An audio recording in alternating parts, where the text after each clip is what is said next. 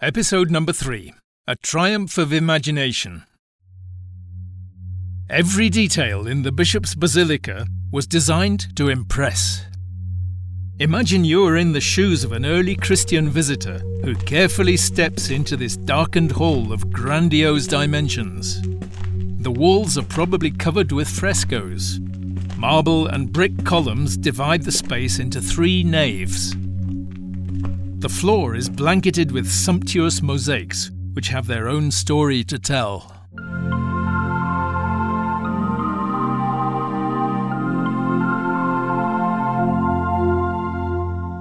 Hello, everyone. We're more than happy to welcome you to our audio series, which is dedicated to the Bishop's Basilica of Philippopolis, Bulgaria's up and coming and one of the most breathtaking cultural sites. Its marvellous mosaics are a real triumph of imagination. But how is the decision of what to depict in a particular mosaic made? Let's find out.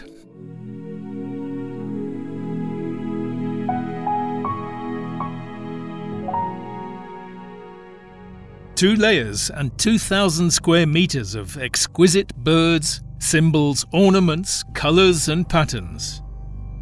The impressive variety of mosaics in the Bishop's Basilica may appear confusing, but each element has its own peculiarities, its own artistic and symbolic language. They manifest the ways early Christian art evolved and adopted its own appearance, borrowing and transforming ideas from pagan art. When the citizens of Philippopolis entered the bishop's basilica, they considered the mosaic floors as something more than expensive and beautiful decorations. They believed that the mosaics could talk and transmit messages. Part of the mosaic symbolism has been lost over time, but we can still decipher the meaning of some of the images. The earliest mosaics of the first layer stand out from the rest. They have just four colours black, white, ochre, and red. Their ornaments are large and geometrical and depict hexagons, octagons, swastika meanders, and wave patterns. The mosaics in the northern and southern naves are newer, a genuine explosion of colours and forms. Their intricate ornaments create a three dimensional optical illusion where rosettas intertwine with garlands and opulent crosses stand next to circles full of varied colours. The second layer indicates that Christianity had already found its own symbolic language. The dozens of birds on the floor epitomize the Garden of Eden the spring of life scenes are also imbued with connotations. The fountain symbolizes Jesus and the idea that whoever drinks from it will attain eternal life. The peacock is the most readily recognizable bird in the bishop's basilica mosaics. But why a peacock? What did peacocks mean to the early Christians? They represent even stronger symbolism amongst all birds the immortality of the soul and the afterlife.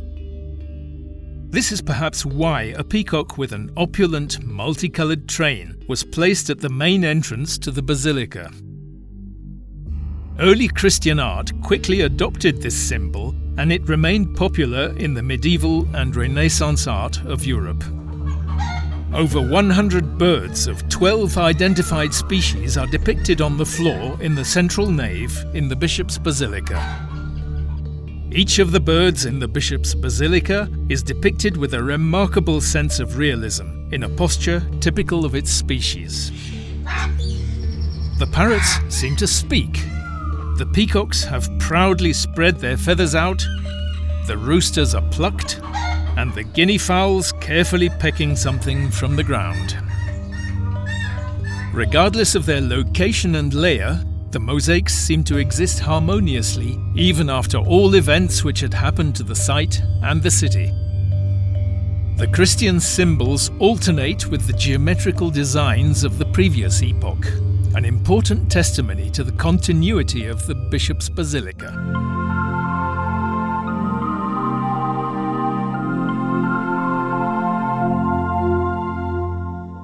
Thank you for listening to the first ever created audio series about the Bishop's Basilica of Philippopolis.